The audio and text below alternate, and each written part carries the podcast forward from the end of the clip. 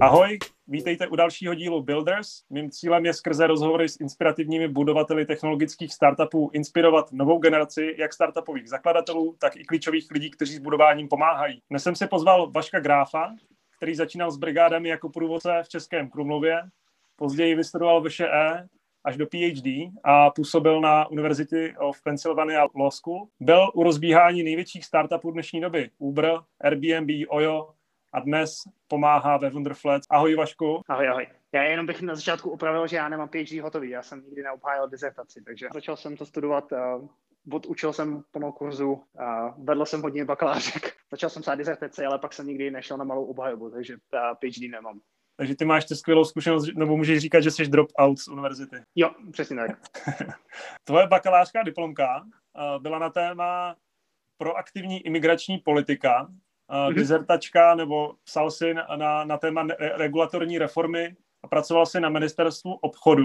Čím jsi vlastně chtěl být takhle začátcích? Jo, uh, to je dobrá otázka. Uh, já jsem, ale to částečně bylo definované tím, co jsem studoval. Uh, já jsem studoval národohospodářskou fakultu na VŠE. A já jsem původem z Českých Budějovic. A bydlel jsem na koleji na Jarově. A dost často, že jak jezdí tam mají devítka z Jarova na VŠE, tak na Olšanské vždycky byly takové dlouhé fronty před cizenskou policií. A mě to přišlo zajímavý. A pak jsem takovou náhodou pár uh, známým američanům pomáhal z, uh, obnovit obnovit vízum v Čechách a tím jsem vlastně zjistil, jak, jaká šílenost je, je česká imigrační politika, jak náročné projít tím procesem. A tenkrát jsem četl článek od Garyho Becka, což je nositel Nobelovy ceny za ekonomii z, z, ze Chicagské školy. A on v 80. letech napsal článek, že by se zelené karty do Spojených států měly prodávat na eBay. Teda, pardon, že by se měly prodávat aukcí. A já vlastně jsem vzal tu samou myšlenku a vlastně aplikoval jsem ji do té své bakalářky a následně potom i do diplomky, že mm. česká imigrační politika by se měla změnit, transformovat. A bylo, to bylo dávno předtím, než imigrační politiku nebo to téma převzali takový ty frajeři jako Okamura.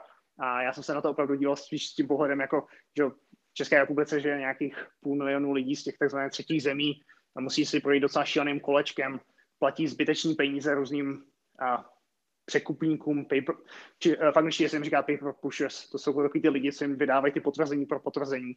A mně tenkrát to přišlo zcela zbytečný a říkal jsem si, že nejefektivnější by bylo prodávat ty víza na eBay, což byl tenkrát mm. takový uh, že největší uh, marketplace. A vlastně na základě té bakalářky a já jsem měl, já jsem měl obhajobu, to je taková vtipná historka, když jsem měl obhajobu té bakalářky, tak v té komisi byl Karel Dyba, což byl minister hospodářství v první klauzové vládě a on tu moji bakalářku poslal na MPO, a kde byl tenkrát ministrem byl Říman a na vnitro, a kde byl ministrem Lange a přes vlastně MPO mě oslovili, zda bych nechtěl pracovat na projektu, který se jmenoval Zelené karty. A byla to jedna z priorit Topolánkovy vlády v roce 2007, jak reformovat imigrační politiku. A tím jsem vlastně celýho, celý magisterský jsem měl nějaký uh, 60% úvazek na MPO a pracoval jsem na tomhle projektu.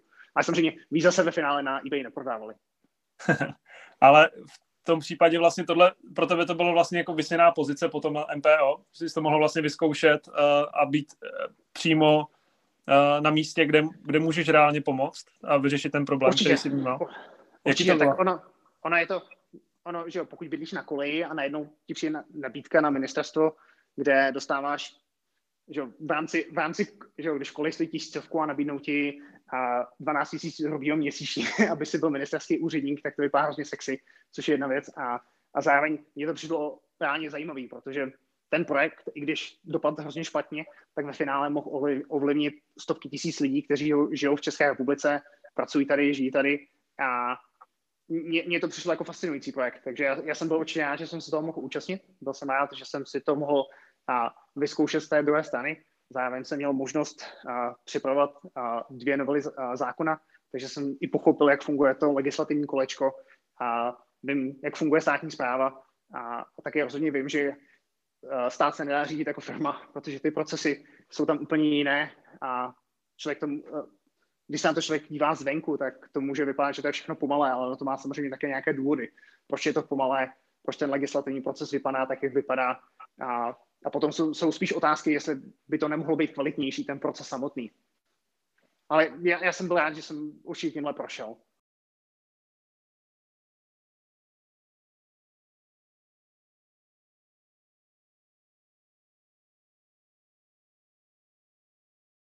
Ty potom vlastně na základě těchto těch dvou let, já jsem někde tuším slyšel, jak jsem mluvil o tom, že tě to trošku jakoby odradilo od té veřejné zprávy, tak jsi vlastně potom rozhodl, že půjdeš do Ernst Young jako konzultant pracovat. To je rok 2010, jenom abych to nějak zarámoval. Určitě, já jsem měl ještě takový mezi, mezi období, kdy no. shodou okolností ten samý člověk, co mi pomohl na MPO, Karel Dyba, tak on se potom stal uh, velvyslancem při OECD, což je uh, organizace, uh, která sídlí v Paříži. A on vlastně potom, když jsem začal pracovat na ministerstvu, tak jsem se s ním znova náhodně potkal a on mi vnukl myšlenku, že a, vlastně součástí těch přístupových smluv České republiky do OECD je, že každý rok a, dva zástupci České státní zprávy můžou jít na stáž do OECD. A já mhm. jsem tenkrát na tom asi, on se tenkrát vyjednával asi 8 měsíců, ale pak jsem stával 6 měsíců na OECD, kde jsem připravoval projekt pro řeckou vládu, který, který financovala německá vláda a pak přišla finanční krize a ten projekt se zaříznul, takže já jsem se musel vrátit zpátky na, na ministerstvo. A mezi tím vlastně přišla a, změna vlády, to bylo vlastně v roce 2009, kdy padla Topolánkova vláda a byla úřednická vláda a Fischerova a v té době vlastně já jsem seděl na ministerstvu a neměl jsem co dělat. A bylo to, pro mě to bylo extrémně frustrující, protože jsem, že jsem se vrátil z OECD, měl jsem, měl jsem pocit, že teď všechno vím a budeme pracovat na těch projektech, na, který, na které jsem se připravoval a nic z toho se nekonalo, protože prostě ta úřednická vláda jenom čekala, že se snažila přežít do toho, než, do toho momentu, než vznikne nová vláda. A já jsem vlastně po třech měsících docela těžké frustrace, tak jsem odešel a, a to byl ten nejhorší moment, kdy odcházet, protože to byl konec roku 2009 a, a tenkrát nebyly, nebyla vůbec žádná práce. A vlastně to byl ten pík ekonomický krize v České republice v té době. Takže a ty to se... vlastně nebyl moc pragmatický. Ale potom se vlastně teda rozhodl pro Ernst Young uh, jako konzultant, kde si pracoval na projektech zase pro veřejnou zprávu, mimo jiné. Ano, ono, ono to částečně bylo dané tím, že v, v té době ta ekonomická situace, jaká byla, tak prostě nebylo moc zakázek z toho, uh, z toho soukromého sektoru. Já mm-hmm. jsem pracoval v týmu, který se jmenoval Performance Improvement a ten tým udělal projekty s ním na vyhazování lidí a, a tak dále. A a vlastně druhá, ten, druhá část tak byly projekty na tak to byly projekty s něm k veřejné zprávě. A dost často to byly regulatorní projekty, že jsme radili uh, institucím, které regulují uh, puštu, které regulují energetiku, vodárenství a tak dále. A jaká to byla zkušenost teda po té veřejné zprávě, kdy tam narazil na to, že to je jako vlastně bych na dlouhou trátě častokrát je to jakoby hodně složitý a je to prostě politika, tak tady vlastně EY jako konzultant tam častokrát taky dopadá to, že ty projekty se nezrealizují, na kterých pracuješ. Určitě, určitě. Ona, ona teda ten, i ten projekt v té státní správě se úplně nezrealizoval, ale mě to určitě dalo, ta zkušenost konzultingu mi dala strukturu, protože ty nároky na kvalitu toho projektu jsou úplně jiný a samozřejmě deadliny jsou úplně jiný, a že se nepracuje v, že s tou vizí, že dotáhneš ten projekt během dvou let od momentu, kdy začneš pracovat na tom novém zákoně, až když projde tím legislativním kolečkem a vyjde ve sbírce zákonů, tak tady máš projekty, které trvají dva týdny, tři týdny. Takže určitě struktura, kvalita výstupů a, a deadliny to bylo to, co jsem se určitě naučil v konzultingu. Je to tak, že ty jsi jakoby trochu ztratil ten idealismus toho, že chceš pomáhat právě, jakoby, jak ty jsi začal tím tou imigrační politikou a a, a tím pomáháním těm, těmhle těm lidem, tak vlastně po těchto těch zkušenostech je to tak, že jsi trošku jakoby na to už rezignoval, nebo? A to bych ani neřekl, spíš, a, a spíš jsem se neviděl, že bych chtěl pokračovat ve státní správě. A, nebo neviděl jsem, v té době jsem neviděl možnost, co bych tam mohl dělat a neměl mm. jsem možnost ovliv, vlastně že v angličtině se říká taky to, že hledáš tu práci s tím impactem, nebo že máš ten dopad. A, a vlastně já jsem tenkrát vůbec netušil, co bych tam mohl dělat. A nechtěl jsem tam sedět, že tenkrát bylo 27, 28, a prostě nechtěl jsem sedět eh, na ministerstvu a čekat 18 měsíců nebo, nebo rok, než přijde nová vláda, která, že, než si vydefinuje nové priority takže mi to nepři, nepřipalo dostatečně zajímavý. A potom vlastně konzultingu jsem byl dva roky. A... Já jsem byl v konzultingu dva roky a vlastně já jsem souběžně dělal uh, doktorát. Já jsem dělal souběžně PhD uh, na Národohospodářské fakultě. Že vlastně tím, jak jsem odešel z ministerstva, tak jsem měl relativně dost volného času a protože jsem neměl novou práci, tak jsem začal dělat doktorát a, a to jsem dělal souběžně, že uh, jsem dělal PhD a consulting, což nebylo úplně chyté a bylo to časově dost náročné.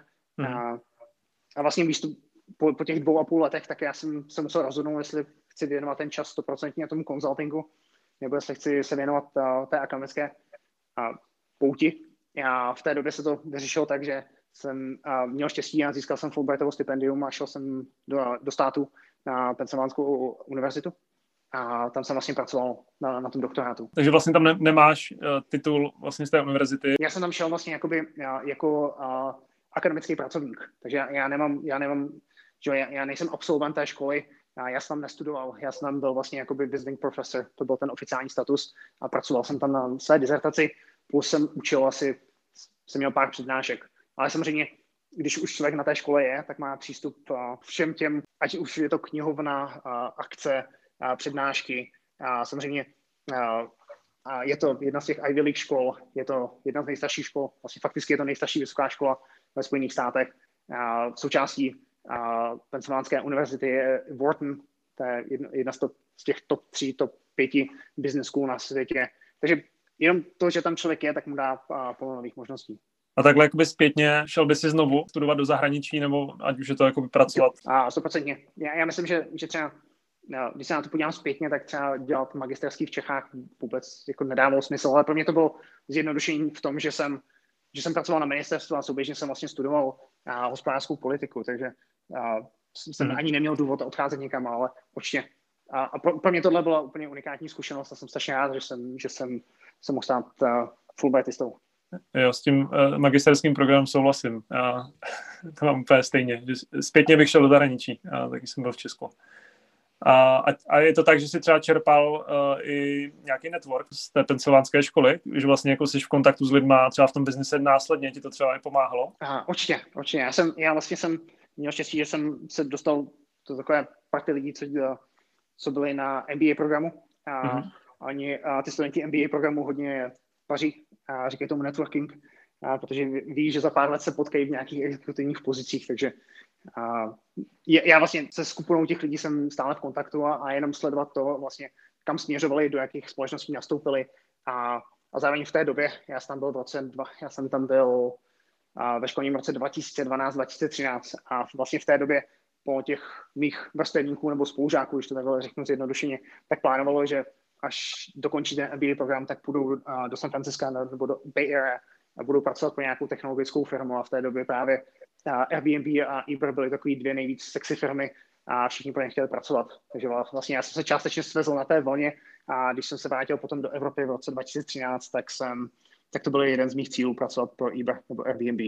No, to je hodně zajímavý, že tě vlastně to dovedlo tady k tomuhle. Ale ty ještě předtím, než, než jsi začal pracovat vlastně v Uberu, tak si, mm-hmm. tak si nastoupil do Netmailu, to bylo asi po návratu, že jo, tady jste, tady jste zkušenosti v zahraničí. A kde jsi měl pozici Business Development Manager a pomáhal si jim vlastně s expanzí a, a s dalšími věcmi. Jak, co jsi tam vlastně měl na starosti, jak, co byl tím cílem, co se ti za ten rok tam povedlo? Uh, určitě. Uh, vlastně Netmail byla firma, to byla taková malá konzultingová firma, uh, co řešila cloudové, uh, cloudové technologie a oni měli relativně velký úspěch, že přesvědčili českou spořitelnu, aby přešla z Microsoft technologií na Google Cloud, protože na Google Apps. A oni tenkrát začali budovat vlastně tým, který by se věnoval expanzi vlastně těch technologií. Dneska cloudové technologie jsou takový relativní standard a firmy to standardně akceptují, ale v tom roce 2013 to bylo jako těžká novinka, že by firmy se vzdaly těch svých serverů, co měli ve sklepech a a dovolili zaměstnancům pracovat na dálku a využívat uh, Google Hangouty. A to bylo vlastně to, co my jsme prodávali. A, mhm. a v té době vlastně Google a měl, a vlastně platí to částečně do dneška, ta hlavní priorita byl ten jejich ads business, a, což generovalo nějakých těch přes 94-95% jejich revenues. A, a ty cloudové služby byla relativně malá část a oni, oni měli velice malý tým, který se tomu věnoval. A oni vlastně měli snad jen dva nebo tři lidi, kteří a pokrývali vlastně Dach a celou, celou vlastně střední a východní Evropu. Mm-hmm. A to vedlo k tomu, že vlastně oni, když měli nějaký zajímavý lít, tak to posou, posouvali na nás. Takže já jsem tenkrát uh, lítal do, dělal jsem prezentace pro uh, vládu Albánie a Makedonie a my jsme jim prezentovali, jak funguje, uh, jak funguje Google Cloud a Google Appsy a A měli jsme zapůjčený uh, Google Glasses, takový ten produkt, který tenkrát byl strašně vyhypovaný a ukazovali jsme jim, jak vlastně uh, přes Google Glasses můžou spustit navigaci a tak dále. Takže vlastně hmm. to, to byla ta moje práce vlastně expanze toho produktu nebo té, té naší služby. To, co my jsme vlastně prodávali, byla ta podpora s tou implementací. A samozřejmě v té úvodní fázi to bylo hodně uh, to, takový ten klasický sales, vysvětlit, jak funguje cloud, uh, jak, jaký je compliance s tím spojený, a tak dále. Ty jsi mluvil předtím jakoby o tom impactu a že to trochu vlastně eh, hledal v těch, té práci, tak v tom asi viděl ten impact, bavilo ti to? Ten tým tenkrát, který vlastně stavil tu firmu, tak uh, oni měli jeden úspěšný projekt, kdy převedli český Krumlov uh, na, na, Google, uh, na Google technologie v tom roce 2013 a tam město tenkrát třeba streamovalo zasedání zastupitelstva na YouTube a tak dále. A já vlastně tím, že jsem měl tu předchozí zkušenost uh, ze státní zprávy, tak vlastně jeden z těch co-founderů mě přesvědčil, nebo z té diskuze vyplynulo, že bychom to mohli zkusit prodávat jako samostatnou vertikálu vlastně Google Cloud pro veřejnou zprávu. A vlastně to jsme zkoušeli asi dva nebo tři měsíce a to vůbec nefungovalo. A já jsem potom vlastně přišel do toho týmu, který měl na starosti tu expanzi a primárně do jeho, východní Evropy a do, v rámci toho regionu, takže hodně Polsko, Rumunsko, Aha a potom ta jihovýchodní Evropa. Což vlastně se ti potom hodilo později v kariéře. Jo, určitě, určitě tak. A tím se vlastně trochu dostaneme i k těm velkým unicornům a globálním biznisům sexy značkám, a který tady bude jako spousta lidí zajímat, že ty si vlastně potom začal pracovat eh, v roce 2014 v Uberu, kdy si pomáhal se spuštěním pražských operations.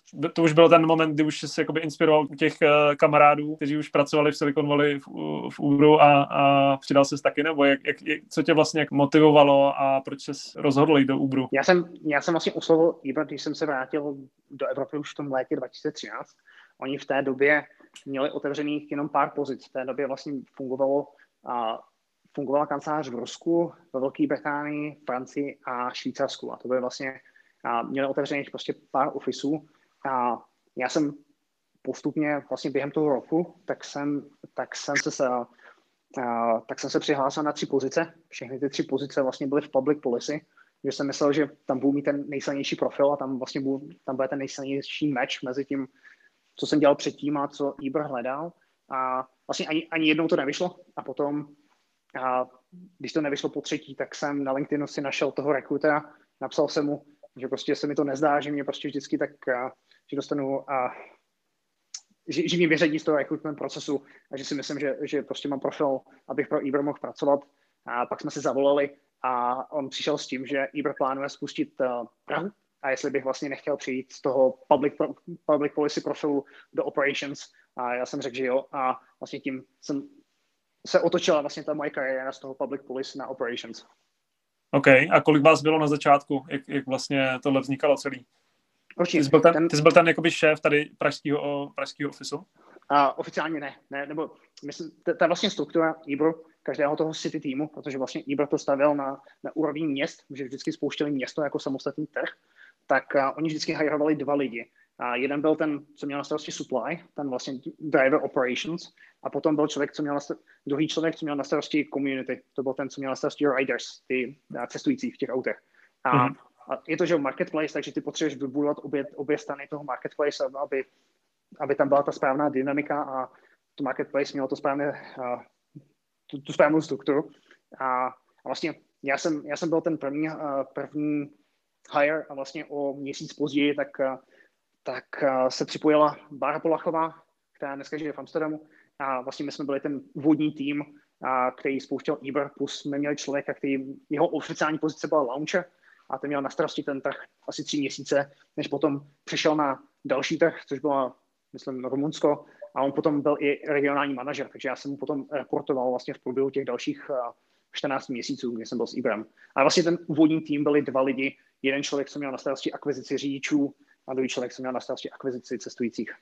Mm-hmm. Tohle je strašně zajímavý, vlastně jak říkáš, eh, je ten launcher, že, že to je vlastně člověk, který předává tu expertízu o tom, jak launchovat v té, té zemi mm-hmm. a vlastně asi pravděpodobně jako překládá trochu i ten playbook, že, který se který někde jakoby je, je sdílený, ale eh, aby se, abyste se v tom vlastně jako vyznali, aby vás jako supportoval, tak je to asi klíčový člověk.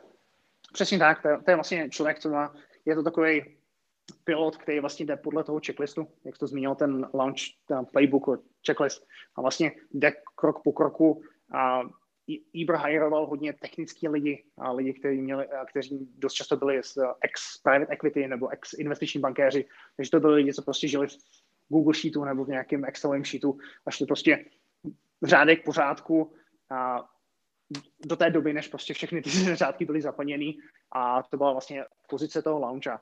A zároveň vlastně oni byli extrémně efektivní, protože prostě ten jejich background byl hodně zaměřený na, na data a čísla a vlastně moc neřešili potom a, ty věci jako compliance, a, a, nějaké kulturní věci a tak dále. Což, což si myslím, že byla docela jako zajímavý fenomen v tom, jak co nejrychleji spustit ty trhy je, kdy vlastně vezmeš někoho, kdo a, se nedívá doleva na, doprava a vlastně všechno řeší přes, přes jenom ten Google Sheet. A vlastně jakby Uber že byl mm, od začátku kontroverzní skoro po celém světě, že vlastně porušoval mm-hmm. zákony, řidiči jezdili bez taxikářských licencí a tak dál. Jak to, tohle vlastně, jakoby, když jste to spouštěli, jaký jste měli support z téhle té strany, ať už je to právní, nebo protože mě, mě, jako muselo, museli jste mít velký pushback asi i od měst nebo od Prahy? Jo, a, tak ono, my jsme, on ten příběh vlastně spouštění Ebro v Praze byl takový specifický v tom, že vlastně Praha byla úplně první trh ve střední a východní Evropě. A vlastně v té době nebyl moc benchmark a, a zároveň už to bylo asi tak měsíc potom, kdy a, byly ty velké problémy ve Španělsku a v Itálii, kdy, kdy ti mý kolegové nebo ty mý peers, kdy vlastně v době, kdy já jsem dělal třeba pohovory do Ebro a mluvil jsem se svými kolegy v Itálii nebo ve Španělsku, tak oni už žili s ochrankou, žili v hotelech a ty hotely museli střídat každé dva nebo tři dny, protože reálně jim hrozilo, že prostě někdo zabije. A to byla, to byla ta situace, v které žilo jako hodně mých kolegů, hlavně v těch jako problematic, nebo v těch, v těch zemích, kde taxi je dost často spojené s nějakým praním peněz a podobně. Takže a to, je, to je jenom jako na úvod. A my jsme v té době nevěděli prostě, jak ten trh úplně spustit. A samozřejmě byly dvě varianty. Jedna byla, že spustíme produkt, který by byl licencovaný, který by byl, když řeknu koše, což bude to nejjednodušší slovo, a nebo spustíme produkt, který bude trošku na hraně, který bude v takové té, jakoby, ši, ši, já nevím, jestli říká, šedá, říká se to v češtině taky, yeah. zone. A prostě jestli, jestli, bude, jestli to bude ten produkt, který bude na hraně, nebo jestli spustíme ten produkt, který bude, a, který bude prostě z našeho pohledu a i z pohledu externí právní firmy, jestli bude úplně v pohodě. No a, a vlastně v návaznosti na to, co se tenkrát všechno dělo, hlavně ve Španělsku a v Itálii, tak, s, tak jsme se rozhodli, že spustíme Eber Black, což byl ten náš úvodní produkt, s kterým jsme spouštěli Prahu v létě 2000, 14, vlastně někdy mm-hmm. v půlce srpna. Já jsem oficiálně nastoupil 1. srpna a my jsme to spustili 13. Takže vlastně byly to fakticky dva týdny od momentu, kdy já jsem se stal zaměstnanec do momentu, jen pro takovou představu, jak rychle se spouští trhy. Mm-hmm. A, že, že nám to fakticky trvalo 14 dní. A, a my jsme to spustili se službou, která byla Uber Black. No a ta služba byla skoro, skoro perfektní, jenom prostě nevyhovovala těm té představě to, magistrátu a vlastně stejně ve finále přišli na to, že úplně přesně neodpovídá tomu, co by to mělo být, protože město třeba trvalo na tom, že tam musí být papírové smlouvy a tak dále, což fakticky nešlo, nešlo udělat u mobilní aplikace.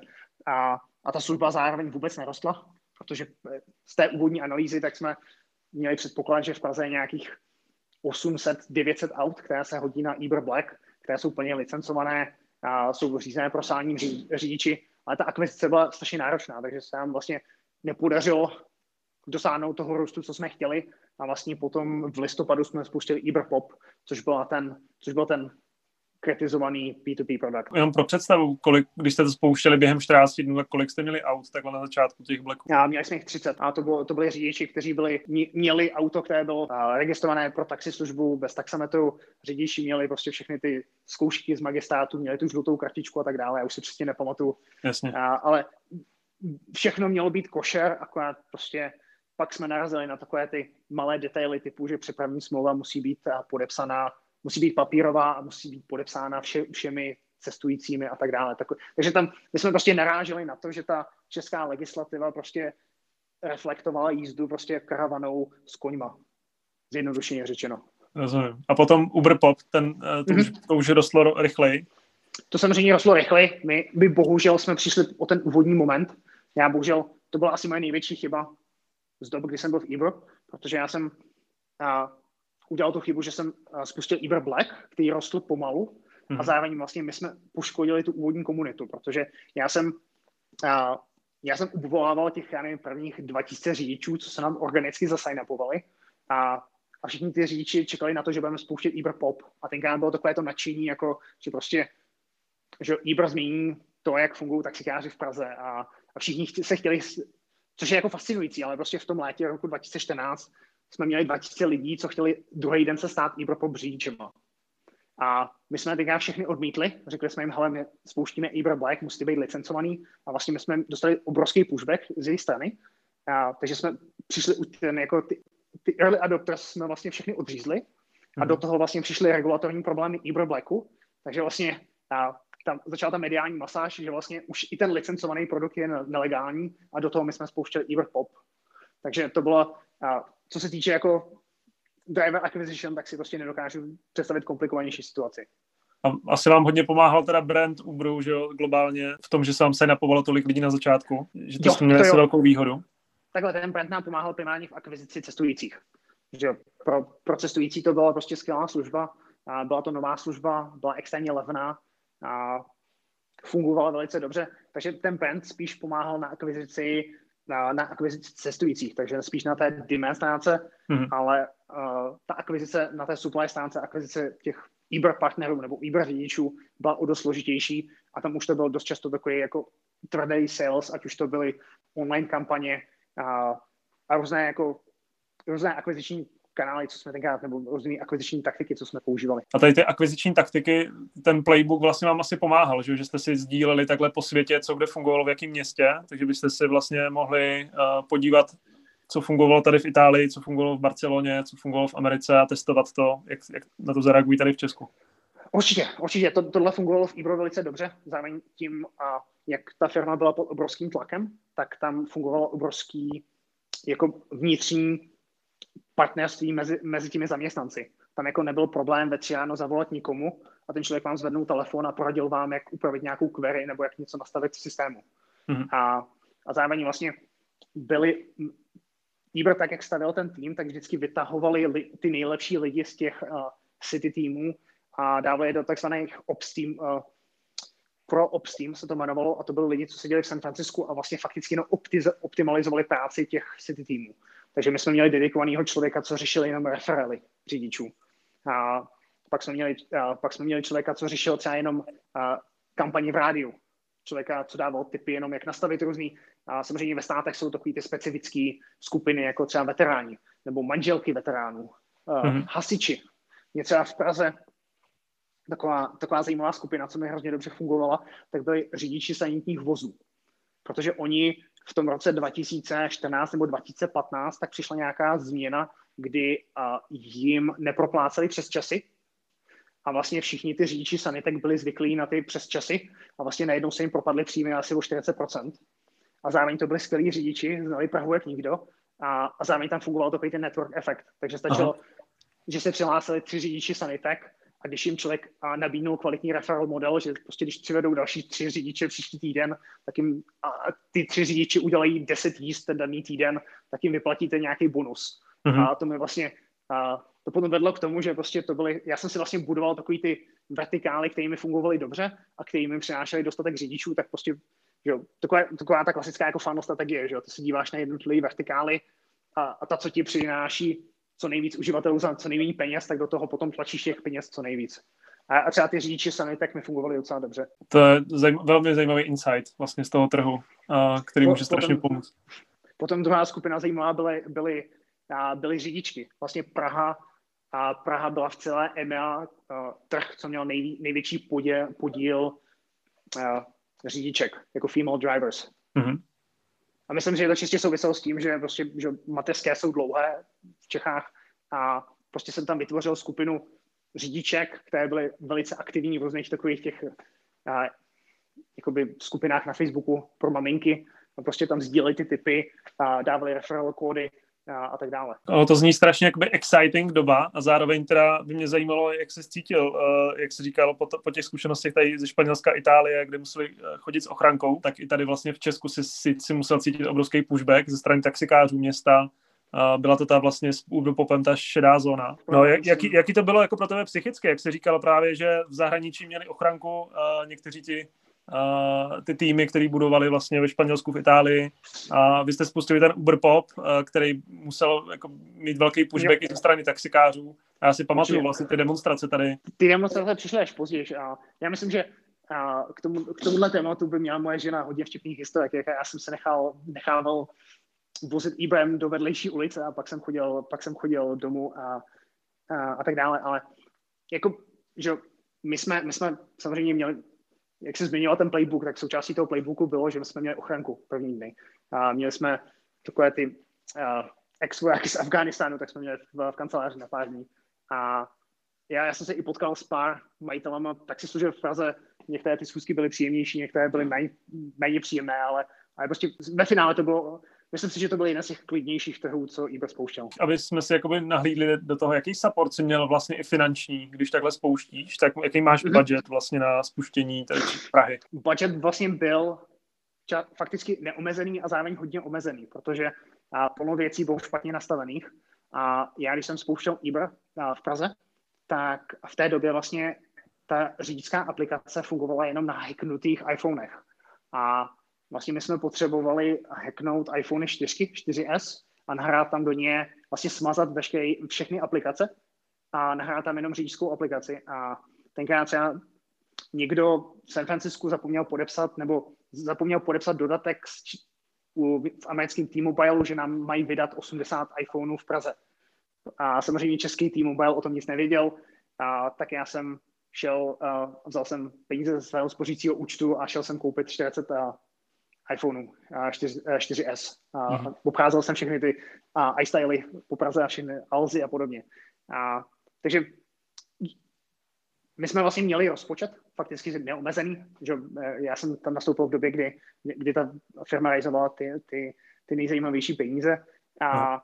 ale jako zároveň jsme si museli všechny peníze obhájit, takže vlastně my jsme, veškerý náš reporting byl nastavený na týdenní bázi, kde vlastně každý týden, protože v každé pondělí se vypláceli řidiči, vlastně každé, každé pondělí se hodnotilo to, jak vlastně, jak rostlo ten trh, o kolik, kolik se udělalo nových jíst, protože vlastně ta, ta jako North Star a, té firmy bylo počet jíst, protože my mm-hmm. jsme vlastně všechno cílili na to, aby jsme měli miliardu jíst uskutečněných, pak jsme to cílili na 5 miliard a tak dále, takže vlastně a, ten, ten hlavní indikátor pro nás byl, kolik budeme mít jíst a takhle vlastně jsme si i vzájemně hodnotili mezi těmi jednotlivými městy kdo dosáhl jako prvních pět tisíc jíst za týden, deset tisíc jíst.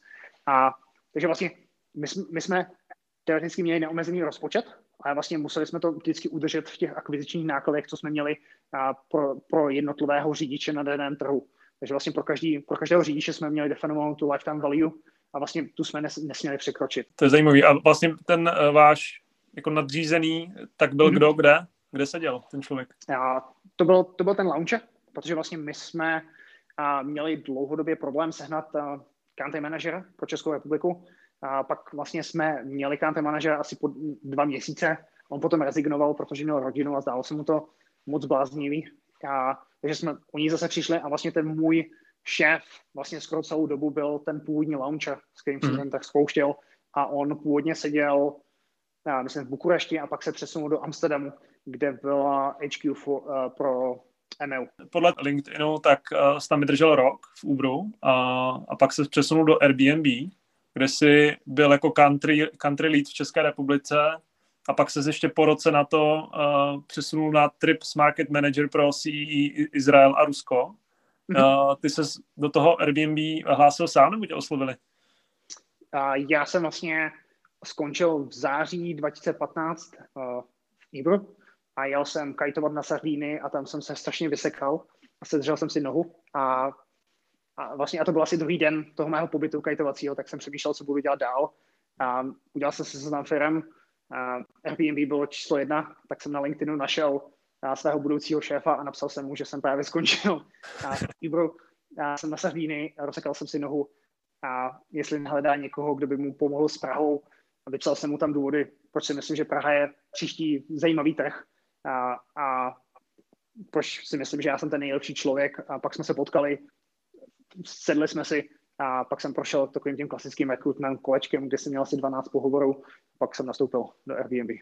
Takže Airbnb 12 pohovorů, jo? Jo, to, bylo, to vlastně byl takový jako nekonečný proces, kdy jsem v finále mluvil jako z Global Head of Supply Acquisition to jsem myslel, jako, že jakou nedostanu pozici. A bylo, bylo to docela komplikovaný a Airbnb je, má, takovou, má prostě jak, uh, ten systém pohovorů, kde hlídají tu jako culture values, a culture fit a, a tak dále. Takže to byl to docela dlouhý proces. Takže vlastně si nastoupil v říjnu 2015 a to znamená, že jsi spouštěl Airbnb v České republice tenkrát? Já, já jsem ho nespouštěl. Vlastně Airbnb už fungovalo a to je vlastně krása Airbnb, že Airbnb funguje vlastně všude, kromě, kromě uh, míst, na které je embargo od americké vlády. Takže vlastně Airbnb nefunguje uh, v Severní Koreji, na Krymu, uh, v Eritreji, uh, dlouho nefungovalo na Kubě, na Kubě, ale tam už funguje, protože tam platí ta výjimka z, uh, z Obamovy vlády. A vlastně já, já, když jsem přišel na ten trh, nebo když jsem začal uh, pracovat pro Airbnb, tak vlastně v té době už v Praze bylo nějakých 5000 listingů, 3000 hostitelů, a, takže vlastně ten trh fungoval, ale zároveň z těch dat, co Airbnb mělo, tak, tak Praha byla jeden z těch trhů, který měl nedostatek listingů, protože byla relativně vysoká obsazenost. A ty vlastně na tom, že ty, ty, když máš to marketplace, tak potřebuješ, aby tam bylo, a on se tomu říká v angličtině marketplace health, aby tam, já nechci říct zdraví, protože to zní blbě, ale prostě potřebuješ, potřebuješ tam, aby, aby to fungovalo. A prostě když, když na tom trhu máš obsazenost, která je 90%, tak to znamená, že ty hostitelé samozřejmě jsou šťastní, protože vydělávají relativně hodně, ale zároveň je to špatný pro tu poptávkou stanu, protože ti hosté pak nemají možnost si z čeho vybrat. Takže ty vlastně potřebuješ nějakou zdravou úroveň obsazenosti, což třeba u Airbnb je nějakých 65-70%, aby vlastně i v těch jako nejvíc momentech, kdy je ta nejsilnější sezóna, aby se vlastně lidé stále měli z čeho vybírat. A jsou tam ještě nějaký další indikátory toho zdraví? Těch je tam víc, samozřejmě, ale záleží na produktu, že jo. Každý ten produkt je unikátní, ale třeba a ta obsazenost je právě u, u těch jako travel je strašně důležitá, že ty vlastně na jedné straně potřebuješ, aby, aby, byla, aby obě ty strany byly spokojené, že protože jsi marketplace, takže potřebuješ, aby ti hostitelé měli takovou obsazenost, která je pro ně zajímavá finančně a zároveň potřebuješ, aby ti aby ti hosté našli a to ubytování v té kvalitě a v té cenové relaci, co očekávají. Jestli to chápu správně, tak těch 5000 listingů a 3000 hostitelů eh, vznikly organicky, bez toho, než by tady byl tým. Jo, přesně tak. Takže ty jsi byl vlastně jako první zaměstnanec Airbnb tady v České republice. Můžeš zase popsat nějak tu cestu, vlastně, že si dostal asi pravděpodobně zase nějaký playbook, možná nějaký launchera, protože předpokládám, že tyhle firmy si trošku kopírují i ten model toho, jak, jak ten biznis dělají. Právě, že ono to bylo úplně jinak. Aha, Airbnb neměl žádného launcha a vlastně ten, ten e model úplně nefungoval, takže oni spíš potřebovali uh, vlastně nastavit procesy tak, aby mohli uh, zrychlit uh, tu supply. Uh, já se omluvám, já to, já, to, já to většinou vysvětluji jenom uh, v angličtině, tak mi nenapadají ty správné slova, ale ty vlastně potřebuješ, ty potřebuješ vlastně zrychlit uh, tu akvizici na té supply stánce. Takže potřebuješ vlastně, já jsem nastoupil do té firmy v době, kdy oni interně spouštěli takový pilotní program, který se jmenoval Learning Framework a vlastně vydefinovali 12 trhů globálně, které byly nejvíc undersupplied, co měli mm-hmm. vlastně největší problém s tím, že tam bylo nedostatek hostitelů, nedostatek nabídky. Mm-hmm. A vlastně Airbnb rozdělilo těch 12 trhů. Byla tam Praha, Oakland, San Diego, Toronto, no, já už si nepamatuju, byla tam Budapešť, Praha a Budapešť, což je to zajímavé. A vlastně rozdělili ty města do jednotlivých, vlastně do dvou částí a řeklo se, ty trhy, které jsou nalevo, tak do nich budeme investovat a ty trhy, co jsou napravo, tak do nich nedáme ani dolar. A vlastně nebudeme tam dělat žádné Facebook reklamy, nebudeme dělat žádné komunitní eventy, nebudeme dělat žádné meetupy a prostě na ten trh 12 měsíců nešáhneme a po těch 12 měsících se vlastně podíváme na to, jaký je rozdíl mezi těmi trhy. Když vlastně budeme pumpovat do peníze do jednoho trhu versus do druhého trhu, jaké, jaké je vlastně ten incremental. Jasně, to je takový, jaká takový jakoby AB test na různých trzích, který byly jako podobný, ano. ale... A, ale bylo to vlastně AB test na obrovských trzích, ale prostě to, to si může dovolit firma jako Airbnb, která že, sedí v San Francisku a prostě jsou to plně takové jako šachy a já jsem měl štěstí na to, že se rozhodli pro Prahu.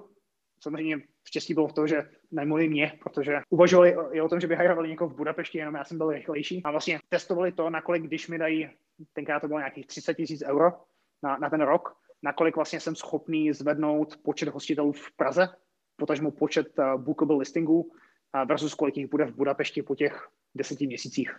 Mm-hmm.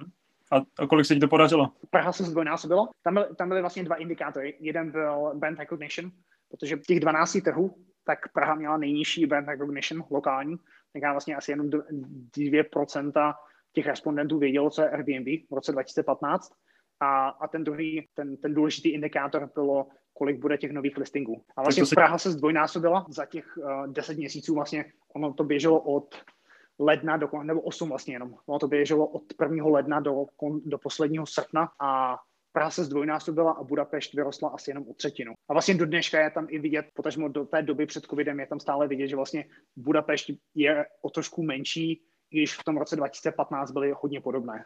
A čím to teda je? Protože Budapešť má vlastně dvojnásobek obyvatel proti Praze.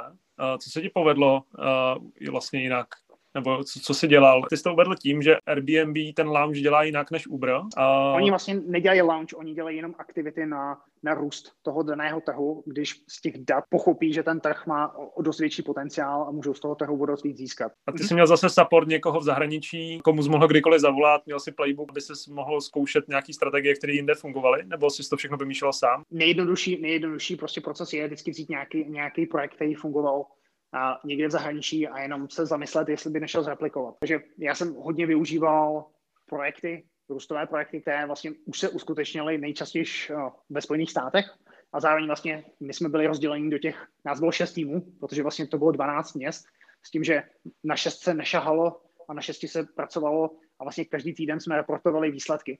Vlastně o kolik se zvedlo to město a co fungovalo, co nefungovalo. Takže vlastně hodně inspirace vycházelo z toho, jaké projekty se dělají a jaké projekty se dělají na těch jednotlivých trzích. A samozřejmě byly věci, které jsme mohli dělat.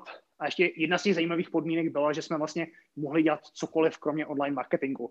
Takže cílem bylo realizovat pouze kampaně, které budou lokální, v lokálním jazyce na daném trhu. A nebylo to, že bychom prostě napumpovali 200 tisíc eur do facebookových reklam. A můžeš říct trochu jakoby konkrétně, co, co jste dělali, jenom aby jsme si představili, Určitě. co se ti podařilo kromě online marketingu dělat? Určitě, my, my jsme vlastně, my jsme dělali kampaně, které se jmenují eh, Stay at nebo Night at. A to jsou vlastně kampaně, kdy, kdy přes Airbnb si můžeš pronajmout nějaké unikátní místo. Uh, bez, takže se třeba pronajímalo uh, opera Sydney, se pronajímalo na noc, nebo se pronajímalo letadlo od KLM. A to byl, to byl typ projektu, který mě se líbil, fungoval relativně dobře a, a vlastně jedna z těch podobných kampaní, co se realizovala ve Spojených státech, tak byla Late Night Show, uh, jako se nespomenu, je to jeden z těch, on takový lehce dozas, ten moderátor. Mm-hmm. A, mhm. a vlastně já jsem si říkal, jo, tak jako v České republice je jenom jedna late night show, je to prostě show Jana Krause, pojďme napsat Janu Krausovi, jestli by nechtěl pronajímat to své červené křeslo přes Airbnb. A my jsme se dohodli, a on vlastně bylo to, bylo to ve dvou epizodách, a mělo to, Vtipné bylo, že ve finále jsme měli největší počet nárůstů z téhle kampaně na Slovensku, což vlastně vůbec nebyl ten cílový trh pro mě, ale vlastně kampaň s Janem Krausem fungovala hrozně dobře na Slovensku, dost potom v Čechách. A stejně tak jsme pronajeli O2 Arenu. A dohodli jsme se s O2 Arenou, že si pronajmeme od nich jeden skybox. A z toho skyboxu všechno vystihujeme. A použili jsme vlastně Hezký, což je taková česká firma. A ty nám udělali vlastně z toho Airbnb byt, mm-hmm. v, rámci, v rámci O2 Areny a vlastně bylo možnost hrát, nebo byla tam soutěž o to, kdo předspí v O2 Areně. Aha, zajímavý. A marketing byl vlastně jako PR a potom na stránce Airbnb. Přesně tak. My jsme vlastně použili, na, my jsme to dělali v partnershipu, takže já jsem vždycky vlastně využíval uh, třeba ty facebookové stránky toho partnera. Takže uh, že Jan Kraus v té době měl nějakých, já nevím, 150 tisíc fanoušků na Facebooku, takže on byl ten, co to promoval nebo potažmo jsme dělali partnership s O2 a O2 zase promovalo to video, protože my jsme že, investovali, já nevím, já to bylo asi 250 tisíc do zařízení toho bytu. Oni vlastně vzali tu samou částku a investovali ji do vlastně amplifikace a, té kampaně. Takže vlastně my jsme dělali hodně, dělali jsme hodně a, partnershipů a zároveň jsme dělali klasický sales team, že jsem vlastně naj, najmul pár lidí a, na telefon, co mluvili česky. A, dělali jsme hodně PR akce, a, organizoval jsem meetupy vlastně každý týden jsme dělali setkávání pro nové hostitele, a, takže každý čtvrtek jsem se potkal face to face s nějakýma 10 až 15 hostiteli a, a tak dále. Takže vlastně všechno, co šlo dělat, tak jsme udělali a vlastně poslední, úplně poslední kampaň byla, tak byla z Prague Pride, protože to je vlastně jediná akce, co se děje v létě v Praze, protože mm. v srpnu, takže jsme se stali oficiálním partnerem uh, Prague Pride, měli jsme uh, s, uh, svůj vlastní alegorický vůz, uh, měli jsme ta hlavní stage, se jmenovala Airbnb stage a dělali jsme tam partnership s poradnou pro coming out. Takže vlastně dělali jsme vlastně cokoliv, co nám dávalo smysl, s tím se spojit, s tím brandem, a, nebo třeba s, uh, s Love Expressem jsme dělali velice úspěšnou kampaň. No, to je zajímavé vlastně, že tím, že jste takhle mohli sdílet to know-how, tak vás tady asi v České republice nemuselo být tolik. Uh, kolik, jak, jak velký byl tým tenkrát? A byli, jsme, byli jsme tři. A vlastně a on to částečně souviselo s tím, že ten projekt, na kterém jsem pracoval, tak byl vlastně priorita tehdy Airbnb v tom roce 2016. A já jsem dostal na starost, já jsem dostal do týmu člověka, co byl můj ekvivalent pro Izrael, a pak jsem dostal kluka, co byl můj ekvivalent pro Rusko. Takže vlastně mm-hmm. jsme byli vlastně tři market managers, ale ten jejich trh, Rusko a Izrael, tak neměli prioritu, tak oni vlastně pracovali se mnou, a, pracovali se mnou na tomhle projektu v Praze po, a potom vlastně přirozeně jsi teda převzal ty trhy jako CEE, uh, e, Izrael, Rusko a stal se vlastně tím market uh, managerem pro tyhle ty trhy. Ono to souvisí s tím, že vlastně Airbnb na podzim roku 2016 oznámilo, že se chce stát takovým jako Amazonem pro cestování. Začal promovat nové produkty a jeden z těch nových produktů tak se jmenoval Trips, pak se to přejmenovalo na Experiences a bylo to vlastně uh, zážitky. Zážitky a aktivity, které si můžeš booknout přes Airbnb, protože vlastně Airbnb, že jo, fakticky si chtělo ukrojit provizi z každé části toho, cest... když se podíváš na to, když cestuješ, že jo, tak vlastně začínáš tím, že si jdeš koupit buď letenku nebo ubytování a pak si koupíš pojištění a pak si pronajmeš auto a pak že jo, si bukneš nějaký a kurz vaření, guláš v Budapešti. A vlastně ta vize Airbnb byla, že vlastně všechno to, všechny tyhle jednotlivé vertikály, tak si koupíš přes Airbnb aplikaci a Airbnb si to samozřejmě vezme jako provizi. Jasně. A pro mě to byla možnost vlastně se dostat do jiného týmu. Ten tým byl relativně malý, nás bylo v té době asi 15, maximálně 20. A ten tým vlastně a přímo reportoval Brianu Českému a, bylo to, a pro mě to byla zajímavá, zajímavá příležitost také vlastně vystoupit z toho že už jsem neměl na starosti jenom Prahu, ale měl jsem vlastně na starosti celý region, který byl vlastně od Prahy až do Ruska a do, do Izraele. A tenkrát teda experiences úplně začínaly na celém světě. Přesně tak. Vlastně uh, Airbnb zážitky byly spuštěný v listopadu 2016 během Airbnb Open v LA. Mohl bys trochu popsat zase ten začátek, protože mně to přijde vlastně experiences, mně se mi strašně líbí na Airbnb a dává mi to, dává mi to velký smysl k tomu produktu. Je. To bylo vlastně takhle spouštět, uh, no mít na starosti 6-7 trhů. Jak jsi na to šel vlastně zase, jak, jak tam vzniká to know-how, jak to dělat? Tady vlastně u těch Airbnb zážitků, tak ten model byl přesně opačný. Tam vlastně to bylo hodně podobné tomu Ibra přístupu, protože vlastně ty si, já jsem šel na nový trh, s novým produktem, kde jsem vlastně musel získat nové hostitele a zároveň Airbnb mělo relativně vysoké standardy ohledně toho, jaká má být kvalita toho produktu, jak mají být kvalitné, kvalitní ty zážitky a vlastně byl ten celý proces jako vetování toho hostitele a toho zážitku. A hmm. vlastně ten cíl pro ten můj trh tak bylo, že vlastně na každém tom trhu jsem měl získat 25 až 30 zážitků a prostě jeden měl, měl být lepší než druhý. Takže my jsme, my jsme uh, Airbnb je strašně silné, co se týče PR a kvality vlastně komunikace a k obsahu. A, takže my jsme to vždycky cílili na extrémně zajímavé lidi, takže já jsem vlastně v každém tom, na každém tom trhu jsem potřeboval někoho, kdo bude mít velice silný příběh a ten zážitek bude unikátní, a obsah toho zážitku bude unikátní a bude to použitelné v rámci, v rámci té komunikace a v rámci PR. Takže, a zároveň jsme tam měli třeba targety na diverzitu. Takže já vlastně jsem v Praze, uh, jsem využil těch kontaktů, co jsem měl na Prague Pride, takže jsme měli Prague Pride zážitek. Uh, tenkrát jsem scháněl zážitek zaměřený na romskou kulturu. Uh, měli jsme zážitek v SAPě, takže jsme měli vlastně, takže i v rámci, v rámci toho trhu, tak jsme měli i targety vlastně na to, aby tam byla nějaká zajímavá diverzita. Takže třeba potom, když jsem pracoval na Tel Avivu, tak jsem samozřejmě chtěl, aby tam byly zážitky spojené třeba s Araby v, v Tel Avivu. Mm-hmm. A ty jsi měl na starosti sedm trhů, to znamená, že ty jsi měl sedm lidí jakoby pod sebou, nebo to všechno dělal sám, nebo jak, jak tohle probíhalo? Vlastně já jsem, já jsem měl na starosti ty trhy, kde dávalo smysl to spustit. Ten region, který já jsem měl na starosti, je nějakých 27 zemí, ale samozřejmě nedává smysl spouštět Airbnb zážitky prostě na Ukrajině. A, takže já jsem šel samozřejmě po těch trzích, kde byla největší, kde, kde jsme měli největší zastoupení ve smyslu, kde je největší počet hostů, kterým můžeme vlastně cross ty Airbnb zážitky. Takže já jsem se zaměřil na Prahu, Budapešť, a Atény, a Split, Dubrovník, Krakov, a Tel Aviv. vlastně my jsme, my jsme využívali tým, co seděl v Dublinu, a, což byla taková jakoby customer support slash lidi, co vlastně kontrolovali, kontrolovali ty zážitky do nějakého úvodního stavu a teprve vlastně, když to mělo nějakou kvalitu, tak to poslali mě na schválení a já vlastně na těch jednotlivých trzích jsem dost často spolupracoval a, s kontraktory. Že jsem si našel někoho, kdo byl zajímavý, měl zajímavou, měl zajímavou a, síť zajímavých kontaktů kolem sebe a vlastně pomohl mi pochopit ten trh, což mm-hmm. třeba na takovém trhu, jako je Izrael, je strašně důležité, protože to je trh, který je vlastně postavený na, na těch jako introductions. Ty, pokud tam nemáš někoho, kdo ti představí někomu dalšímu, tak vlastně se nedostaneš fakticky k žádným zajímavým lidem. Jestli to chápu správně, tak pro tyhle ty trhy ty jsi měl target třeba 30 zážitků, který uh, projdou nějakým quality checkem Mm-hmm. Následně už to nech, jako, že se lidi aplikovali sami a už tam nějaký tým valoval ty další, nebo už se to zakepovali, Přesně. že jich víc nesmí být? Nebo jak ne, ne, vlastně těch 30 bylo vlastně, to byl target on the launch a vlastně a my jsme to vždycky říkali, že jsme, my jsme vždycky říkali Vanity Fair experiences. Prostě, že chceš jako z těch 30 jich musí být pět absolutních top a pak se udělá nějaký press event, launch party a vlastně pak už je ten růst organický. A vlastně ten tlak na tu kvalitu byl i z toho důvodu, že vlastně potom, když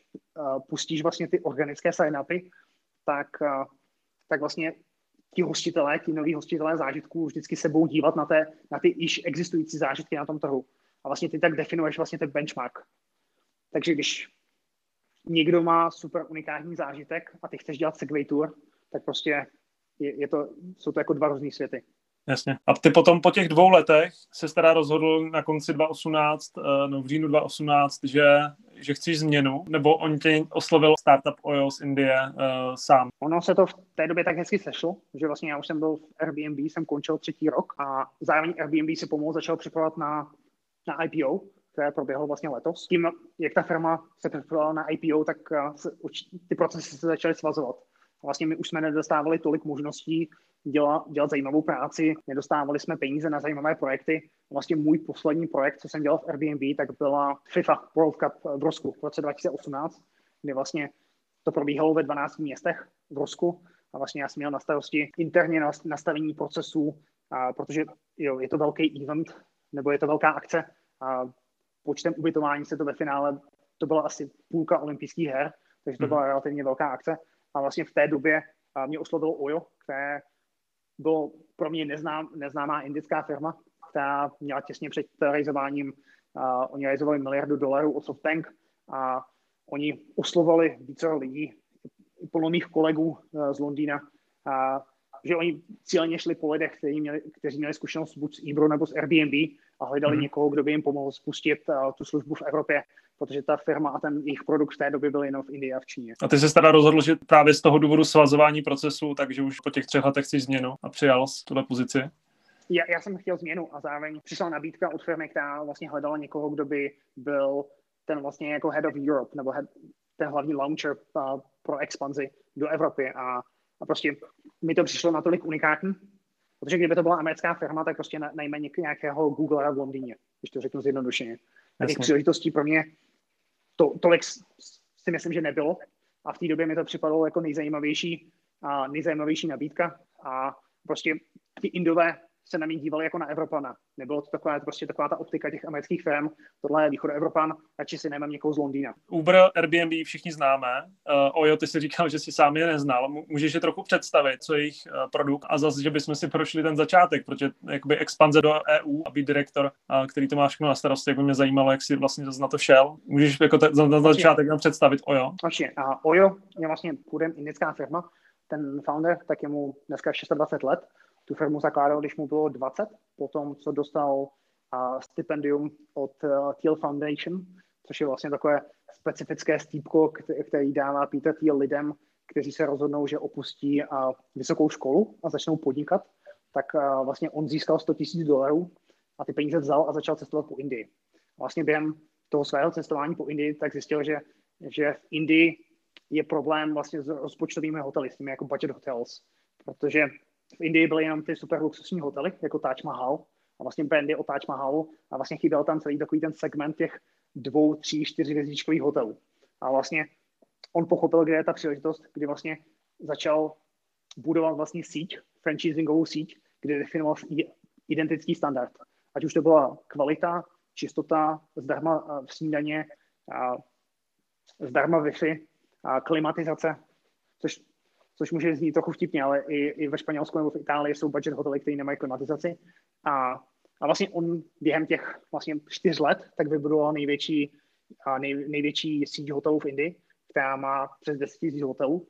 A třeba zajímavý je ten trafik, kdy vlastně ten web Oya, nebo potažmo ten traf, trafik, který jde na Oyo, je dvakrát větší než vlastně všechny OTAs indický. Takže pro představu je to vlastně vybudovat jako dvojnásobný booking během pěti let mm-hmm. v rámci Indie. A vlastně Oyo bylo, a Oyo bylo v té době, kdy já jsem tam nastupoval, tak bylo jenom v Indii, v Bangladeši a v Číně. V Číně to byl třetí, uh, třetí největší řetězec hotelů a oni přišli s tím, že by chtěli vlastně získat investice od SoftBank a s tím, že budou vlastně s tím samým modelem expandovat do Evropy a následně do Spojených států a do Latam. Dneska působí v Evropě a v Americe? Působí, ale samozřejmě COVID to hodně změnil, a, ale Ojo měl docela zajímavý, nebo měli rozhodně štěstí v tom, že v roce 2019 tak od Axel Springer, což je velký německý media house, tak koupili skupinu firm v, v rekreačním ubytování, v tom takzvaném vacation rental, a to je vlastně tak, který hrozně dobře funguje. Vlastně v době, i v době covidu. Hlavně na těch velkých trzích, jako je Francie, Německo, to je, to je vlastně biznes, který, a, který zůstal a, a, a vlastně ojo hotely stále fungují, a primárně ve Španělsku a ve Velké Británii, ale samozřejmě ta jejich situace je komplikovaná. A ten vacation homes, to, to si mám představit jako nějaký uh, chaty nebo nějaký rekreační domy? Já, přesně tak, chaty, chalupy, apartmány, vily, Prostě takový to, když, když hledáš něco ve Španělsku nebo na Ibize nebo na Kanárech, to je, to je vacation rental. A když jsi začínal, tak jak, jak jsi šel vlastně na to, na jaký trh se zaměřit na začátku, jak tam vlastně si vybudovat ten tým a jak ti moc pomohla ta zkušenost s Uber, Airbnb, jak ty playbooky, které tam vlastně mají, jak moc si vlastně použil tu, tady tyhle ty informace a zkušenosti? Já, já jsem vlastně celou tu expanzi do Evropy, tak vlastně jsem postavil na, na té své předchozí zkušenosti s Uber a Airbnb, vlastně já jsem zkombinoval ty dva playbooky, které jsem znal z těch dvou předchozích firm. A to, co, to, co pro nás bylo důležité, my jsme relativně rychle postavili takový malý tým, byli jsme čtyři, a když jeden byl i můj a, kolega z, z Airbnb. Vlastně ten čtvrtý člověk, kterého jsme najeli do toho, nebo kterého jsme vzali do toho týmu, tak byl kluk přes data, který vlastně skypoval, vlastně jeho full-time job byl vlastně první tři měsíce jenom skypovat data z OTAs, z Bookingu, z TripAdvisoru, ty data čistit a vlastně dávat nám přehled o tom, které trhy jsou pro nás zajímavé. A mhm. vlastně my jsme si vydefinovali, s jakým přibližně produktem chceme jít a co, co vlastně, co chceme v Evropě nabídnout, co je ten market fit pro ten daný trh. A vlastně jsme si vydefinovali, že v Evropě půjdeme pouze po a, těch roz, nízkorozpočtových hotelech, jedna až tři hvězdy, které mají 10 až 55 pokojů a, a mají takové nic moc hodnocení na Booking nebo na TripAdvisor, ale nesmí být moc dobré ani moc špatné. A to byla vlastně ta naše cílovka. A vlastně pak jsme se úplně jednoduše podívali na, na velikost těch trhů. A tam bylo vlastně ve finále v Evropě jsou čtyři trhy. Je to na Španělsko, Itálie, Francie, Německo. A pak jsme si dávali do té matice vlastně další parametry. A pro nás to bylo a, regulatorika, vlastně jak, jak je náročné vlastně spustit ten trh, protože ty vlastně, když onboarduješ ten hotel, tak tomu hotelu dáváš a, nějaký software, který řídí vlastně provoz toho hotelu. A ten a jsou tam omezení typu, že v Čechách je to EET, takže my jsme potřebovali, aby, aby ten indický hotelový software byl napojený na italský třeba ekvivalent EET mm-hmm. a, a tak dále. Nebo ve Francii je to zase, je to zase certifikace, a kdy hotelový software musí procházet přes certifikaci a jsou vlastně jenom dvě nebo tři certifikační autority ve Francii a je to proces na tři až šest měsíců.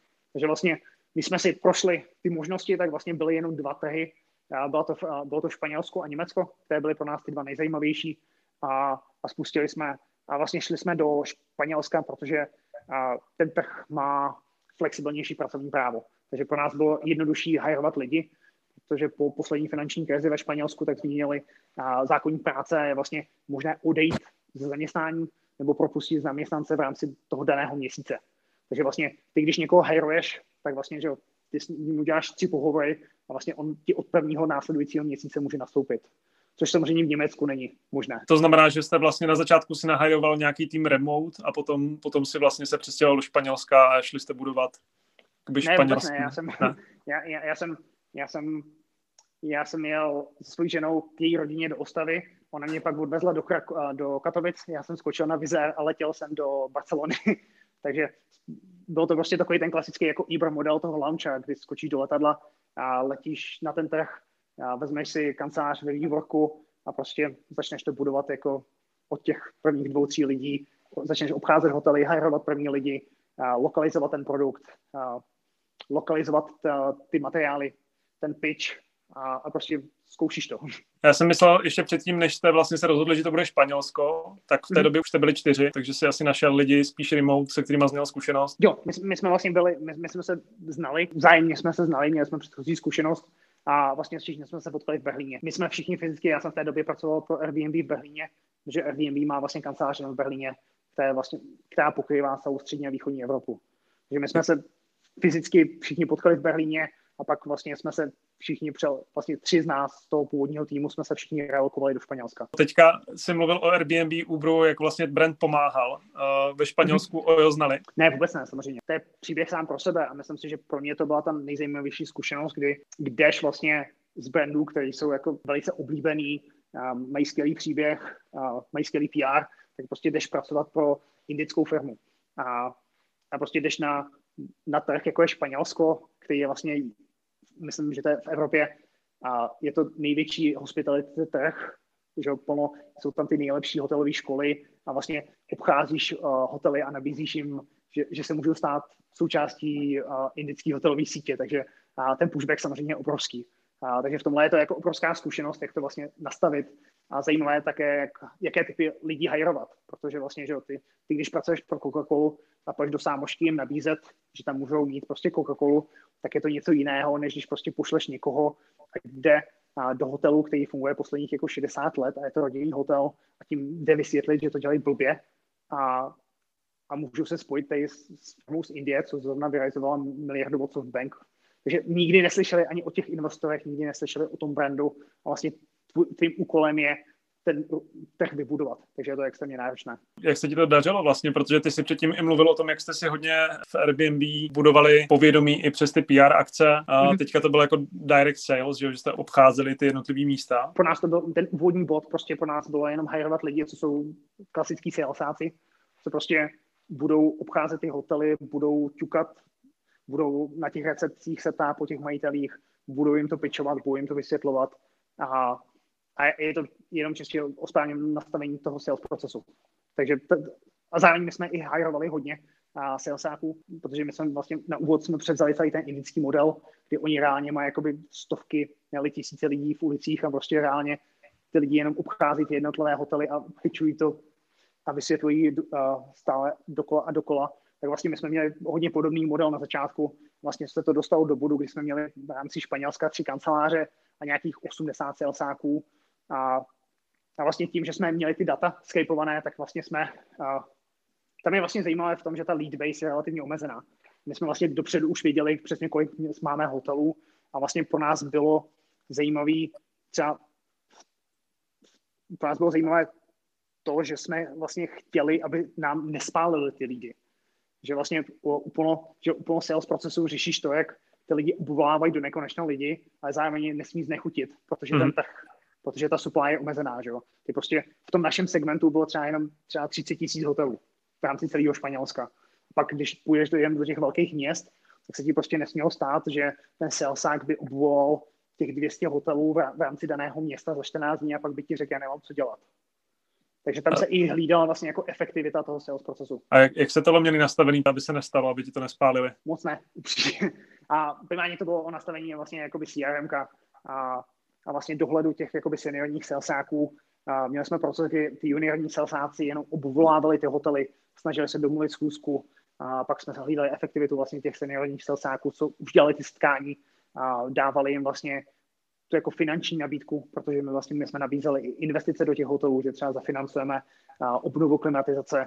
Dost často jsme kupovali takové ty malé součástí toho vybavení, jako madrace, a polštáře, peřiny a tak dále. A, a můžeš říct, jak se vám to teda podařilo co, na, na, na konci toho uh, 2020, když jsi odcházel, tak uh, jo. Je, kam Ojo vyrostlo vlastně pod tvým vedením? Ono to nebylo že pod mým vedením, tam těch lidí bylo dost víc, ale já když jsem opouštěl Španělsko, vlastně na, po nějakých šesti měsících, tak jsme měli nějakých 80 hotelů ve Španělsku, tři, tři kanceláře, 150 zaměstnanců. A vlastně já se potom přecházel na ty další trhy, kdy vlastně já jsem, měl, já jsem byl ten launcher, co vždycky jde na ten další trh, mm-hmm. a najme těch prvních pět lidí na onboardé první dva, tři hotely, otestuje, že, že to funguje, že ten software funguje. Je tam vlastně takový ten proof of concept toho trhu a vlastně buduje dál ten trh. A tak vlastně v moment, kdy přišla vlastně COVID nebo ta, ta krize, tak jsme měli nějakých 120, 130 hotelů ve Španělsku a fakticky počtem hotelů jsme byli největší řetězec ve Španělsku. Takže to bylo, a... takže Ojo to uh, považuje za úspěch nebo neúspěch vlastně v jejich, a... uh, v jejich srovnání s NDI? Určitě. A v jejich očích a v očích SoftBank to nebyl úplně úspěch. A to byl vlastně i důvod, proč uh, jsme se rozhodli, že vlastně půjdeme tou cestou akvizice a mm-hmm. koupili jsme tu firmu od Axel Springer. Ty mm-hmm. očekávání byly samozřejmě a hodně podobně nastavená, ty, ty růstová očekávání byla hodně podobná té Azii a proto ta firma byla třeba extrémně úspěšná v Latam, protože Latam v mnoha ohledech je hodně podobný biznesově jeho východní Asii a ten růst tam byl hodně podobný, ale samozřejmě v Evropě to Španělsko rostlo relativně rychle. Nám se za rok prostě podařilo vybudovat jako nejsilnější, nej, nejsilnější španělský řetězec. A nebylo to počtem pokojů, ale počtem hotelů. A ale prostě potom trhy, jako je Francie, Německo, Itálie, tak prostě by byly o dost horší a, a ten, ten růst by tam byl o dost pomalejší. Prostě ta firma se rozhodla, že, že jejich cíl nebude být číslo jedna Evropě v rámci hotelů, ale být číslo jedna v rámci vacation rental. A proto se rozhodla vlastně ustoupit z toho hotelového biznesu a vlastně přesměrovat mm-hmm. veškerou energii a peníze na vacation rental. A Ojo vlastně, tak tam si měl asi neomezený budget, si narizovali tolik peněz a chtěli spustit Evropu, tak tím nechal, nechali asi volnou ruku. Vůbec ne, vůbec ne. A my jsme měli hodně přiskřípnutý ten budget. Pro mě hlavní problém bylo, byly dvě věci. Byly to, že jsme museli si nechávat schvalovat vlastně mzdy pro všechny ty nový hires v rámci Evropy. A, a ty mzdy, oni, že když uh, oni porovnávali dost často prostě mzdy salsáků v Ázii s Evropou, a, což prostě je šílený, že a, takže, takže my jsme vlastně neměli ani možnost vlastně při tom hiringu, tak to obrovské omezení pro nás bylo, že jsme neměli prostě ty peníze na to, aby jsme najeli ty nejlepší lidi. A, Takže a si ne... cítil vlastně v tomhle, jakoby, že, tě to, že tě to vlastně bránilo v tom uh, dělat některé věci rychleji, jo? Určitě. Určitě ten hiring by byl rozhodně jednodušší, a když máš prostě rozpočet, nebo máš peníze na to platit to prémium za to, že jsi neznámý brand. Protože ty prostě nějakým způsobem musíš vyrovnávat to, když přijdeš za někým, kdo pracuje pro Google nebo pro, nebo pro nějaký, že, i ve Španělsku jsou zajímavé startupy, třeba Buddy, což je taková platforma na sdílení pokojů, tak prostě i přetáhnout nějakého zajímavého člověka z jejich týmu znamená, že mu nabídneš buď zajímavou finanční kompenzaci v cashi nebo zajímavý stock options. A zároveň třeba Ojo nedával moc stock options. Mm-hmm. Že to není zvykem v indických firmách a vlastně jenom jakoby ten seniorní management má stock options. Tak pojďme k tvojí poslední teď pozici Wonderflats, mm-hmm. kde máš na starosti expanzi. Proč se rozhodli jít do Wonderflats, berlínská firma, a, a co přesně máš teďka na starosti? Co dělá Wonderflats? Wonderflats, takový zjedno, když to řeknu zjednodušeně, Wonderflats je Flatio, německé. A je to, je to platforma, a pro ty, co neznají Flatio, a Wonderflats je vlastně platforma, která se zaměřuje na zařízené byty, které jsou na střednědobé pronájmy. A je to firma, která v tuhle chvíli působí jenom v Německu, má přes 20 tisíc bytů ve většině těch velkých německých měst a částečně to vychází z toho, jakým způsobem je strukturovaný nájemní trh v Německu, který má přes 20 milionů bytů. A vlastně v Německu je relativně obvyklé, že lidé si berou byt na pronájem třeba na 20 let. A vlastně předtím, než se přestěhují, tak vlastně jedou do toho města, tam si pronajmou byt na pár měsíců, aby pochopili, jak to město funguje, kde jsou dobré bary, kde jsou dobré školky nebo školy a teprve potom vlastně si hledají ten byt na ten dlouhodobý pronájem. A v Němčině na to mají i Němčině na to mají své vlastní slovo, je to Zwischenmiete, jako mezi pronájem. A vlastně mm-hmm. ta firma postavila na tom ten biznes. A vlastně v tuhle chvíli jsou největší v Německu a vlastně chtějí růst dále, takže chtějí expandovat po celé Evropě a, což je ten můj úkol a zároveň a v současné době realizují C-Round. A to je vlastně byly ty dva vlastně důvody, nebo jeden z těch důvodů bylo, já jsem chtěl pracovat pro evropskou firmu, protože jsem vlastně, že poslední tři firmy, tak dvě byly americké, jedna byla indická. A měl jsem nabídky třeba od čínských firm, ale to se mi zdálo až moc divoké. A tak jsem uvažoval, že chci evropskou firmu, která už bude mít nějakou rozumnou velikost. A můžu tam dobře uplatnit tu svoji předchozí zkušenost a hlavně můžu mít uh, zkušenost s tím realizováním peněz, což mi v tuhle chvíli připadá jako to, kde mám tu největší, kde se nejvíc učím fakticky. Takže teďka budeš zase launcher pro Wonderflats. Ano, vlastně ta role je launcher pro Wonderflats, spouštění těch nových trhů, vlastně vzít ten německý produkt a nějakým způsobem ho zreplikovat na dalších evropských trzích a, a zároveň vlastně komunikovat s investory a vysvětlovat jim, kde je vlastně ta přidaná hodnota té firmy, toho produktu a kam ta firma směřuje. A už víš, jaký to bude další trh pro Wonderflats? Vím a zatím, zatím procházíme přesně tou analýzou vlastně jako oju. Vlastně stavím tu, tu matici, a mm-hmm. podle které se rozhodu.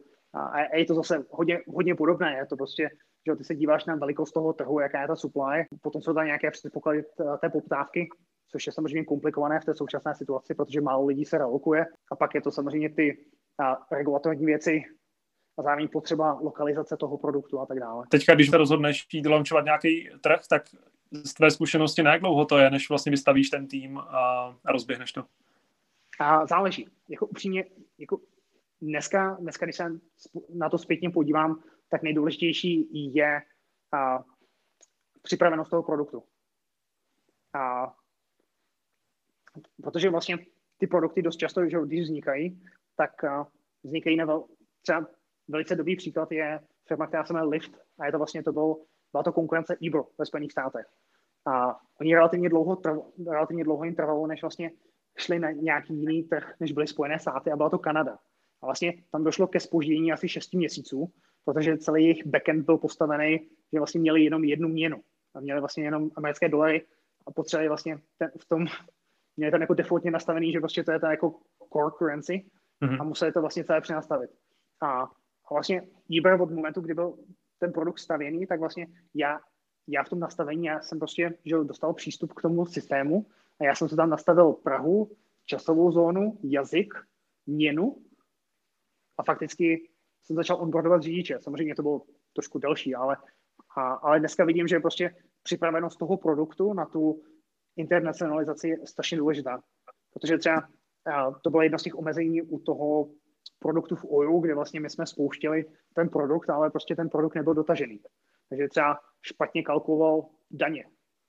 Prostě jsou to ty malé věci, ale prostě ti to neumožní vlastně udělat tu jako expanzi, takovou tu rychlou, agresivní a prostě to jako lepíš po nocích. Což je vlastně výhoda tady startupů z Česka, že my už vlastně od začátku přemýšlíme nad tím, že budeme expandovat, tak ten produkt stavíme s tím, že je na tohle potřeba myslet. To, to je jako otázka. To je, to je samozřejmě otázka, na kolik, ty, na kolik ty produkty jsou připravené. A nebo je to největší doporučení určitě, dnešní, určitě. dnešního Builders. Ne, jakoby nastavit ten produkt vlastně, že, aby si flexibilně dokázal ten produkt lokalizovat, aby si ho dokázal rychle a rychle přeložit, že, aby, to, aby to UX taky reflektovalo ty, ty, že, ty, že třeba Němčina je hrozně dlouhá. Takže pak, jakoby, když tam máš ty super dlouhý slova, které se ti tam prostě nevejdou do těch do té aplikace, tak to vypadá blbě a potřebuješ, aby ta měna fungovala a, a tak dále. A to je samozřejmě i teď u Wonderflats samozřejmě jedno z těch omezení je, že můžeme jít jenom na trhy, kde se platí eurem. Co, uh, Vašku, jsou tvoje doporučení, kromě tohohle, jakoby pro český startupy, když, když teďka buduju po té tvé zkušenosti z těch mezinárodních unicornů, kteří uh, šli do zahraničí a ty jsi vlastně se z toho strašně moc naučil jako významně v hospitality sektoru, ale, ale i z Uberu. Jsou nějaké další jako věci, které by, co generálně se dají vlastně jako doporučit uh, ostatním, jako třeba to, co jsi teďka zmiňoval? Ale ta, ta moje zkušenost je hodně zaměřená na ty jako consumer facing, že produkty a, a plno těch firm, které vznikají v Čechách, tak jsou hodně zaměřený hodně technologicky. Že jsou firmy, které dělají třeba že věci kolem třeba API, nebo jsou to nástroje pro vývojáře, což je zase úplně jiná komunita. Takže opravdu jako záleží také na tom, kdo je ten, kdo je ten uživatel, kdo je ten jako finální příjemce.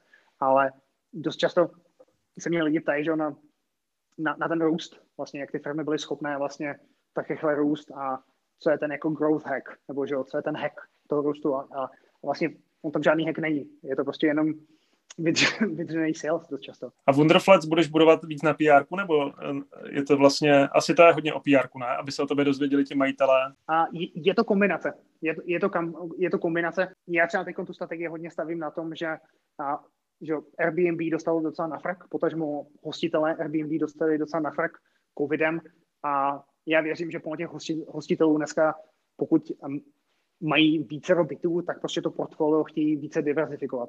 Takže mm-hmm. pokud, máš, jo, pokud máš 10 bytů, ať už ve Vídni, nebo v Praze, nebo v Amsterdamu, tak prostě část těch bytů necháš na krátkodobém pronájmu, část bytů dáš na střednědobý pronájem a část bytů dáš na dlouhodobý pronájem.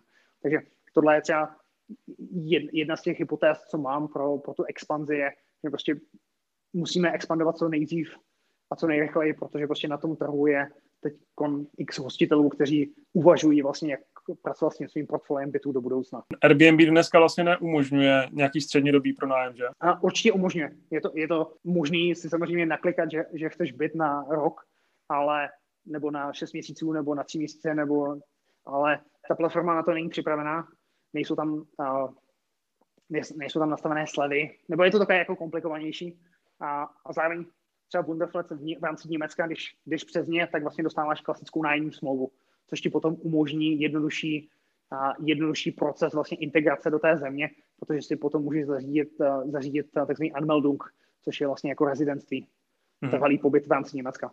Což samozřejmě, když půjdeš na radnici a budeš mít, uh, budeš mít v, v mobilu účtenku na Airbnb, tak ta paní na té radnici ti určitě uh, potvrzení o tom, že jsi rezident v Německu nedá. My už si povídáme uh, hodinu a 20 minut a mm-hmm. za chvíli budeme končit. Takže já bych teďka vyzval posluchače, jestli máte otázku na Vaška, tak se přihlaste a já vás vytáhnu postupně nahoru, abyste se mohli Vaška zeptat na cokoliv vás zajímá. Zatím můžete přemýšlet nad otázkou a já se Vaško ještě zeptám, jak si myslíš, že korona hospitality business teďka ovlivní? Jak moc to ovlivní hotelnictví a tady ty právě Airbnb služby, střednědobí pronájmy a podobně? Jak si myslíš, že to zahýbe s tímhle trhem? To je jako otázka na ta million dollar question. A já myslím, že tam bude zajímavý paradox je třeba ten vacation rental, kde v zemi jako Německo nebo Polsko nebo Francie, tak mě nejlepší sezónu. Prostě pokud si vlastnil že hotel nebo vilu někde u Baltického moře, tak asi poprvé ti tam přijeli lidi z Bavorska, kteří nemohli letět na Majorku. A, takže jsou, jsou segmenty, které na tom určitě vydělali, vydělají a, a, a myslím, že do toho vstupují další faktory. Jeden z těch dalších faktorů je, že třeba lidé budou ochotnější pracovat více na dálku. A prostě pokud máš možnost si dneska koupit uh, vilu v Jižní Itálii za cenu garáže na letné a pracovat tam část roku a zároveň třeba pronajímat. Takže myslím si, že tam bude plno, plno zajímavých jako změn. Zároveň vidím hodně potenciálu u těch nízkorozpočtových hotelů, protože já jsem analyzoval data o, o asi 250 tisících hotelech v Evropě a ty fakt laciný takový ty jako hotely na Žižkově, když to zjednoduším, ty dvouhvězdy, tak a, ty byly hrozně byty Airbnb v těch od toho roku 2010, mu byly byty od, do finanční krize, pak přišlo Airbnb, teď přišel COVID, takže plno těch, těchto hotelů určitě bude třeba konvertovaných do malometážních bytů, a města je třeba můžou kupovat a vytvářet tam sociální byty. A teď třeba Praze je zajímavý startup, který se jmenuje Akomango. Ty dělají ubytování pro a, pracovníky v dělnických profesích. Jsou to vlastně ubytovny. Tak myslím si, že třeba část těchto hotelů bude i konvertovaná na ubytovny do budoucna. A myslíš si, že korona může pomoct těm velkým hotelovým řetězcům, kteří se můžou vlastně starat ten hotel o ty místnosti, můžou dezinfikovat a podobně, že, že tam vlastně tak, budou hosti cítit bezpečněji než v Airbnb? Ani bych to ne, neporovnával s Airbnb, ale ty prémiové hotely až se situace uklidní, ti hosté, kteří mají, no, budou mít ten příjem a ten rozpočet na to cestování se zpátky vrátí, budou chtít utrácet ještě víc, protože poslední že 18 měsíců nemohli cestovat. A, takže ty, ty prémiové hotely na tom budou ještě líp, než byly, protože ta, ta chuť cestovat že v těch lidech je. Prostě, že lid, lid, lidé od přírody chtějí poznávat, chtějí, chtějí, chtějí se posouvat, chtějí poznávat nové zvyky země, takže ta, ta poptávka se vrátí bude extrémně silná a ty prémiové hotely na tom uh, určitě vydělají a ty, ty, ty, co prohrají, tak budou podle mě právě ty, a nízkorozpočtové hotely, co jsou v těch okrajových oblastech měst. Tak uvidíme, jak se tvoje predikce vyplní za rok. Máme tady Honzu Koláře, který se teďka hlásí, že by se chtěl na něco zeptat. Tak já tě, Honzo, zvu nahoru. Zdravím Davida Šišku a Václava. Můj dotaz je položen na základě zkušeností z Mnichova. Odkud se teda odhlašujeme, vracíme se zpátky do Česka, ale no, bydlíme taky ve střednědobém pronájmu. A, a a musím říct, on ten Michov asi je také trošku svět vám pro sebe, ale ta zkušenost vlastně z tamního bydlení je taková, že je hodně vzdálená ty zkušenosti pro najímání v Česku. Německo vnímám jako vlastně nejvyspělejší trh a ty problémy, které ten trh zažívá, a jsou pro mě vlastně hodně těžký to nějakým způsobem a, tu, a, aplikovat na další části Evropy a je to vlastně jako ten dach je největší. Takže mě vlastně zajímá, Václav, jakým způsobem nad tím přemýšlíte vlastně, protože jako pro, já, problémy, který má Německo, co se týče ubytování, bude mít Česko třeba za 10, za 15 let, um, pokud to ekonomicky no, utáhneme. A ten, ten střednědobý pronájem je vlastně tlačen je jednak z jedné strany těch krátkodobých pronájmů a druhá z těch dlouhodobých, protože vlastně pokud dost zaplatíme, tak nás jsou ochotní vlastně vzít uh, i, i ti dlouhodobí nájemci, že to vlastně otázka ceny. Takže mě vlastně zajímá, jak, uh, jak, uh, jak moc si myslíte, že ten produkt uh, je, je potřeba změnit a jestli vlastně je vůbec možný si představit, že na těch východoevropských trzích, na který Česko, že to bude vůbec veliké, že si, protože si to ty Češi nedokáží nebo že si to nedokážeme vlastně ani dovolit, to prémium na ten krátkodobý pronájem, střednědobý. Jo, děkuji moc za otázku. Já možná řeknu, že vlastně, když se člověk podívá na Německo, tak jsou tam dva trhy, které jsou úplně mimo. A to je Berlín a Mnichov. Mnichov je, ob, obě ty města jsou, mají problém a, s nabídkou a, a Mnichov má ten problém s cenou. Je vlastně je extrémní problém a, prostě najít cenově dostupný byt, ať už na, střednědobý nebo na dlouhodobý pronájem. A Berlín má problém podobný, je těžce, je tam obrovský nedostatek bytů. Do Berlína se každý rok přestěhuje nějakých 30 až 40 tisíc lidí. Zároveň ta vláda berlínská je hodně levicová, takže zavedly cenové stropy pro pronájmy. Pro pronajímatelů dneska se bojí dát ty byty na trh, což vede ještě k zhoršení v té situace. Takže Berlín a Mnichov jsou dvě města, co nejsou dobrý benchmark. To prostě není Německo. A, a vlastně ty, ten produkt, jako je Wonderflex, tak funguje na relativně, relativně dobře na všech ostatních trzích, a, jako je třeba Hamburg, Kolín a Frankfurt. A vlastně ten, ten rozdíl mezi a, dlouhodobým versus střednědobým pronájmem zařízeného bytu a cenově není zase tak velký. Ta, ta delta je nějakých 25 až 35 a a i v Berlíně je to hodně podobné, takže takový ten jakoby byt, když se člověk relokuje za prací do Berlína, tak prostě v Berlíně stojí 1102 Wonderflats by stál 1450. Takže ten, ten, ten rozdíl není zase tak velký a ten produkt si myslím, že se dá relokovat, replikovat na dalších trzích relativně dobře. Je jenom zrovna třeba Česká republika nebo ty další východoevropské trhy nebo středoevropské úplně nejsou jako ta naše cílovka v tuhle chvíli jako Praha tam třeba teoreticky spadá do, do toho seznamu těch trhů, ale určitě to není ten jako důležitý trh pro nás v tuhle chvíli. Vašku, ty se nám vypadl, když jsi říkal o Berlíně. Kolik v Berlíně je ta cena? Jo, pardon. A v Berlíně vlastně ten rozdíl vychází, že třeba takový ten byt, když se relokuje za prací a potřebuješ prostě jeden plus KK nebo dva plus KK a v nějaké rozumné čtvrti blízko Alexanderplatz, tak prostě tě vyjde na nějakých na dlouhodobý pronájem tě ten byt stojí 11 euro za měsíc na, v tom střednědobém pronájmu, tak to bude 1450, ale ten byt je plně zařízený. Takže vlastně tobě to umožní se do toho města relativně rychle relokovat a ta delta, ten rozdíl mezi tím nezařízeným a zařízeným je přibližně že nějakých 30%. Takže to není hmm. zase takový velký rozdíl. Bohužel Mnichov je a ve velice specifické situaci tím, jaké jsou tam ceny realit. Děkuji moc. Vašku, já bych chtěl strašně moc poděkovat za tvůj čas, za tvoje insighty do budování unicornových firm v Česku a v Evropě. Bylo to hodně zajímavý. Děkuji moc. Doufám, doufám, že jsem to nějak tak jako, doufám, že jsem nezacházel do moc velkých detailů a, a, a vždycky já řeknu, co, co fungovalo a co nefungovalo. Bylo to skvělé. vlastně ve finále to, co mě zajímá. I já rád se sám učím z těch uh, nových prací. Já bych se rád ptal mnohem eh, do většího detailu, ale bohužel časový limit nám to neumožní. Takže díky moc a držím palce, ať se ti daří eh, v nové pozici ve Wonderflats s lamčováním nových zemí. Díky moc. Měj se hezky. Ahoj. Ahoj.